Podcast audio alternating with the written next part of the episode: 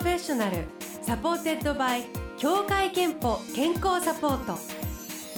全国健康保険協会東京支部がお送りします。東京 FM ブルーオーシャン住吉美紀がお届けしています。木曜日のこの時間はブルーオーシャンプロフェッショナル supported by 協会けんぽ健康サポート。美と健康のプロフェッショナルをお迎えして健康の秘密などを伺っています。今日お迎えしているのは行列の話で言うと会場を待てないおじいちゃんおばあちゃんが行列を作っていますよという講談師の神田京子さんです。おはようございます。おはようございます。よろしくお願いいたします。ご無沙汰しております。ご無沙汰でございますえー、神田京子さんあのムローシャンにも何度かご出演いただいてますし、はい、あの出させていただいて、実はね、あれなんですよね。あの ブルーオーシャンが街角取材をはいしていましたところ、あの新宿の街でそうですよ私ああちらから綺麗なお着物のお姉さんが来るからあの方も取材してみようよって三丁目の角あたりって声かけたら、はい、神田京子さんだったってそう失礼いたしましたいや久しぶりですって私今末広亭の帰りなんですけどってね、っていう以来ですね。ですね。はい。はい、えー、会場を待てないおじいちゃんおばあちゃんが行列作ってますか。そうなんですよ。やっぱりね、お家出るのが早いですよね。あ、あの遅れないように。遅れないようにっていうか。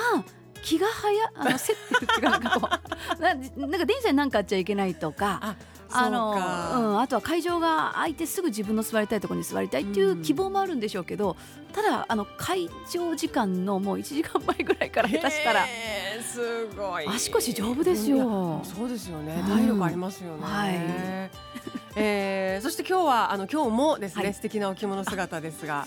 えーと、すごく素敵な白と、はい、あの緑なんかマスカットグリーン。ライムグリーンとか、うんうんうん、みたいな。すごく鮮やかな緑の、はい、えー、ゆ浴衣的なそうなんです。よ浴衣。今この日本マネッタイがこう進行して。本当ですよね。もうね通常の浴衣では対応できないぐらい暑くなってきた、はい、ね本当は今一重とかのね季節ですよ。えもうでも夏物着たいですよね、はい、もちろんもう舞台ではロー着てますけれども、うんうん、もう本来昔だったらないんですけどね6月まではそんな一重だ、うん、なんですがもう移動着は浴衣。しかも今竹の繊維が入っている涼しいのがあるんですよね。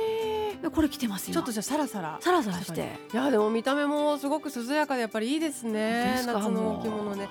ありがとうございます、はい、さああの日本三大和芸の一つですかね、はい、あの講談落語浪曲であの講談は中でも500年前からあって歴史が最も古いんですって、うん、まあそういう学説ですね。学説だって楽屋の説ですけども。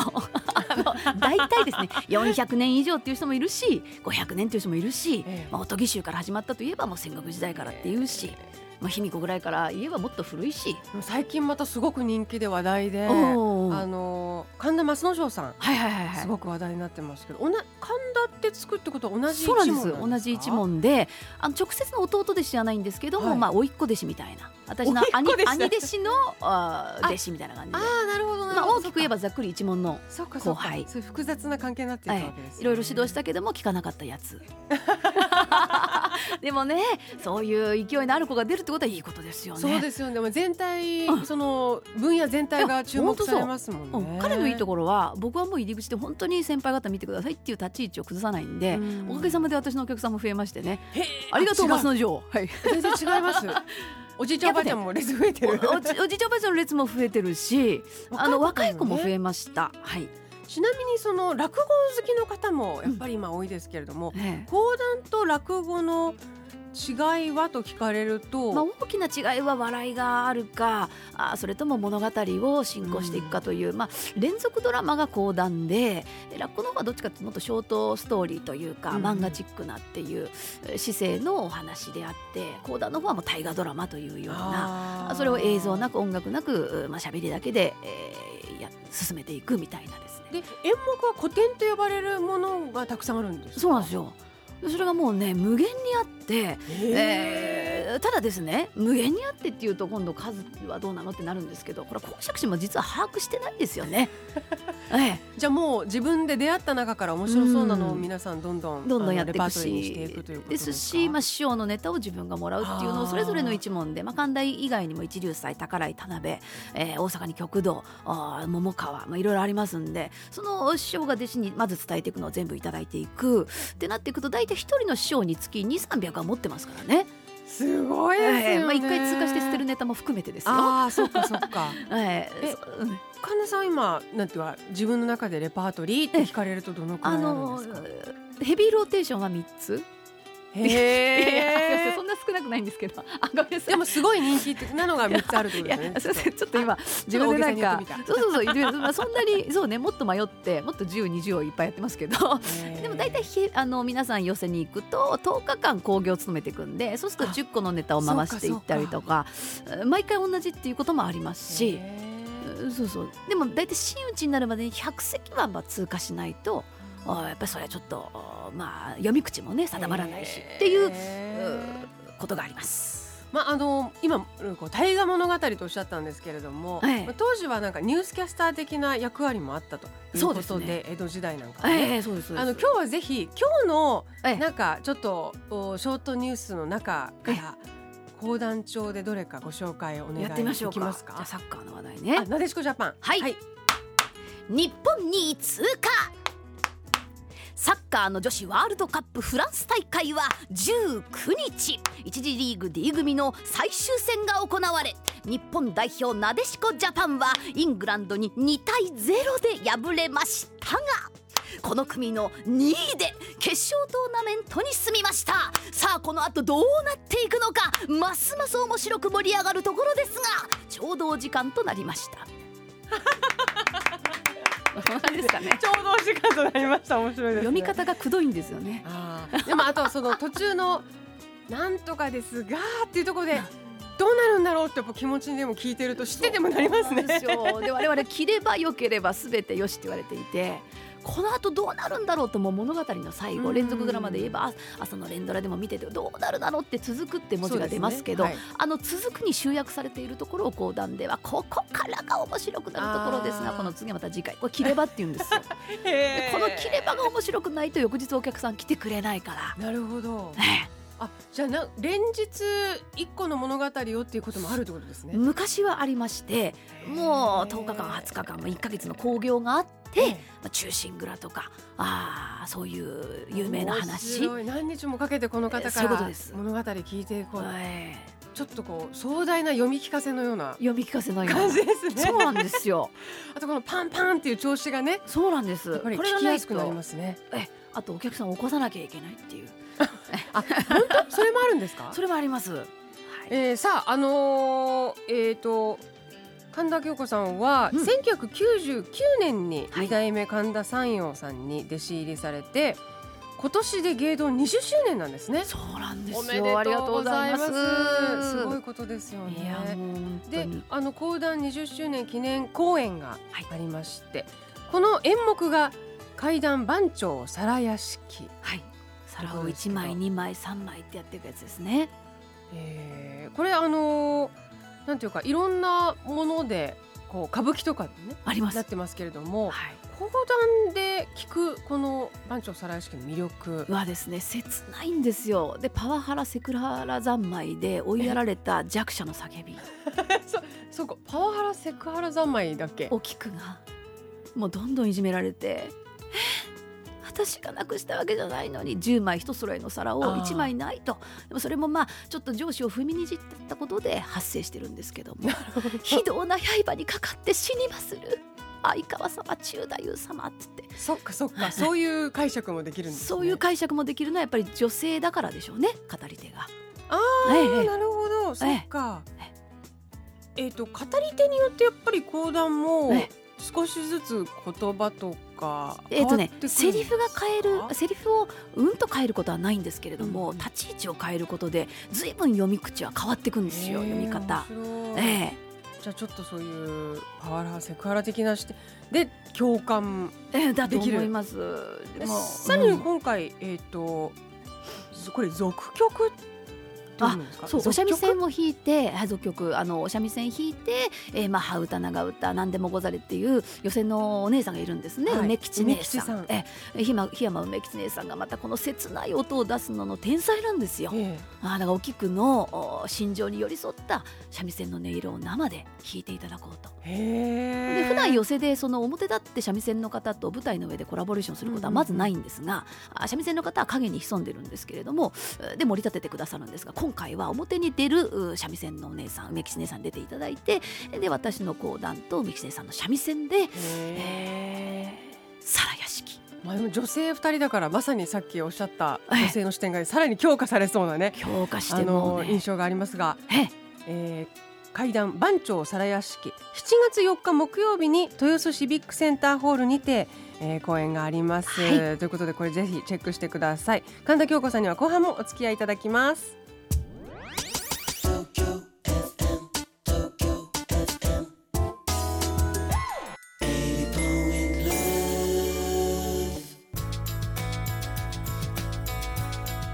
お送りしたのはずっと真夜中でいいのに先週リリースのセカンドアルバム今は今で誓いは笑みでから眩しい DNA だけ。えーそして今日はゲストに講談師の神田京子さんをお迎えしています、えー後半はあの健康元気の秘密などについて伺っていきますが、えー神田さんあの今ママさん講談師でもいらっしゃそうなるんでね。んですよ。今2歳8ヶ月の息子が。もう3歳近いってことは結構じゃあしゃ喋ります？もう行ってらっしゃい。も言うし、うんママ我慢我慢って言われて我慢？何も我慢なんだ？今朝も言われて。我慢我慢口癖？なんかねいや、おうん、どこから仕入れたのか。ママ我慢だよ我慢。なんか切ないんだけど。深いでしょ。講談の真似とかはまだしない？しないんですけど私の動画とかあと出囃子の CD が、まあ、耳に入ってくるとものすごく嬉しそうに動きます。講談師っていうこともね わかんないですもんね、まともになってもらいたいなと、はい、えー、そしてあのーまあ健康の秘密で言うとどうですか？その、ええ。子育てしながらお仕事うんうんもということだと、はい、もうとにかくきっと体に気をつけてバランス取っていかないと。そうですね。体調崩すと両方ねそうなんですよ。影響きたしますからね。ええ。まずもうとにかく食べられる時に食べるってことはもう変わらないんですけど色のあるものをはっきりと食べるようになりました。んどういうことですか？色のあるものをはっきりと食べる？例えば昨日の夕食でいきますと紫キャベツが青いレタスの上に乗っていてそこにまあスライスした白い玉ねぎがあって赤いトマトがあって茶色のお肉が焼いてあるっていうそういうはっきりと色の分かるもの。でも色ごとに確かに栄養価がち多分ょっと違ったり。というのを妊娠の時に学んでええ。もういろいろ勉強したんですけどその栄養について。もう分かんないんですよ詳しくやると「いや京子さんあのねとにかく色色のあるものを5食以上食べて」って言われてうん。そうかと思ってそれだったらできるかもって言って。へじゃあプレートがいつも5色以上の色ににしてるんですよ。でそうすると子供もやっぱり賑やかだと食べるんで。ああそううか、んうん、そうそうおしみたいなるほど。で茶色と白とみたいな感じだとな そうかちょっと寂しくなるんですね。やっぱ甘辛いお肉あの、うん。ガクツッとこう味の濃いお肉とご飯があればまあ栄養は入るんで、うん。23分でガーって食べられるっていう、まあ、前座食みたいなことをしてたんですけど それはお腹は満たされるけどそまあまあ偏っちゃうと。そうそうそうあときっとあれですよねお世話するので、なんだかんだ早起きにきっとなって早起きになるのと、はい。まずねあれなんですよ。夜泣きとかあそういうのがなくなると子供の起きる時間って早いですね。あー。2歳ぐらいからもう6時半ぐらいまあ7時には絶対起こされてあそれはもしかするとみ住吉美希さんにはそんなに早く感じられないかもしれない。あとあのね世のあの、うん。お勤めの皆さんは結構早くねですよね。起きてらっしゃるかすいまらせん私いつもほら9時10時。まあでもお仕事によって そうですよね。お仕事によってそういう方もいらっしゃいますもんので夜中の仕事を辞めて、うん。で朝まあ5時4時とかに起きるようにしてで子供の起きる前に仕事やっちゃってからみたいなと思うあのその生活が変わったことで仕事にもプラスに何か働いたり、あります。あのまあ、集中力できる時間が限られてくるんで結局子供に全部取られちゃうんでそうするとお稽古とかが今まではもう無限にあった時間があ意外とお稽古って朝2時間夜2時間しか集中できないやってことを気づいたら逆にそれを毎日やってる方がガーッとなんか直前になって一生懸命やるよりもいいってことにようやく20年で気づいた私。何やってんだあとでも声を出してこう発声をしていること自体がはいはい。健康にいいとも言いますよね。言います。やっぱりあの声の衰えからあの、うん、よく、うん、そうですね。いろんなとこ衰えるって言いますしうん。あと実際に話し家さんや我々講釈師の先輩も長生き。やっぱりある程度の緊張感と毎日喋ってるからでしょうね。なるほど、はちなみにリラックスできる瞬間とかは何これしてるとお風呂とかなんかあるんですか？あリラックスしまああの緊張と緩和の連続なんで なんでしょう。うーって仕事して帰ってきてもう最初の23分子供をあやしてる時リラックスしますしそっかお子さんと接してる時にリラックスできてるんですね、ただ5分以上経つとイライラしてまた緊張になってくるとかね。なのでまあその緊張と緩和の連続ですけどただ旅にやっぱり月に何回か出ますので、そうするとちょっとまあ子供から離れてとかあの仕事のことも一瞬忘れてあの移動中はそのねあの旅のことだけを考えてもいいじゃないですか。多分2時間は何も考えないとか。移動とかがあそうそうそうぼーっそうと脳ができるってそういう感じ、はい、健康と向き合う機会健康診断には行っていますか？言っております、体資本ですものね、はい。さあ最後に神田京子さんの健康の秘密を伺います。健康の秘密はまるまるですでお願いします。はい、健康の秘密は色です。健康の秘密は 色です。いただきました、えーお食事の話でねお話いただきましたけれども、えーこのコーナーではあなたの健康の秘密や健康でいるための秘訣募集しています。ラジオネーム怪盗ラビットさんからはこんなメッセージをいただいています。私は嫌なこと疲れたことがあっても次の日まで引きずらないようにしています。反省はしても長く悩まないようにしています。いただいています。まあこれ素晴らしいですね。うん。あのー大事ですね。嫌なことずっと引きずってるとね。もうとらわれない。次。えー、怪盗ラビットさん。3000円分のクオカードをお送りいたしますあなたの健康の秘訣もぜひブローシャンのホームページにあるメッセージフォームからお送りください、えーということで今日は神田京子さんをお迎えしました、えー先ほどねお話を伺った講談20周年公演怪談番長皿屋敷。7月4日木曜日豊洲シビックセンターホールにて、えー開催されますのでぜひチェックしてください、詳しいことは神田京子さんのオフィシャルブログでチェックできますえー今日は講談師の神田京子さんをお迎えしましたどうもありがとうございましたありがとうございました Tokyo FM, Tokyo FM. Hey, yo. 80.9.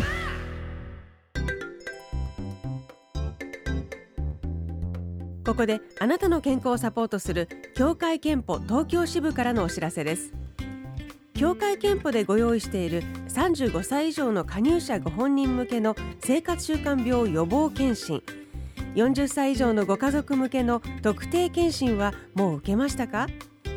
検診の結果生活習慣病の発生リスクが高いと分かった方には保健師や管理栄養士が食生活や運動などの改善策をご提案する特定保健指導を行っています。特定保健指導のご案内が届きましたらぜひご利用ください。ブルーオーシャンプロフェッショナル supported by 協会けんぽ健康サポート全国健康保険協会東京支部がお送りしました。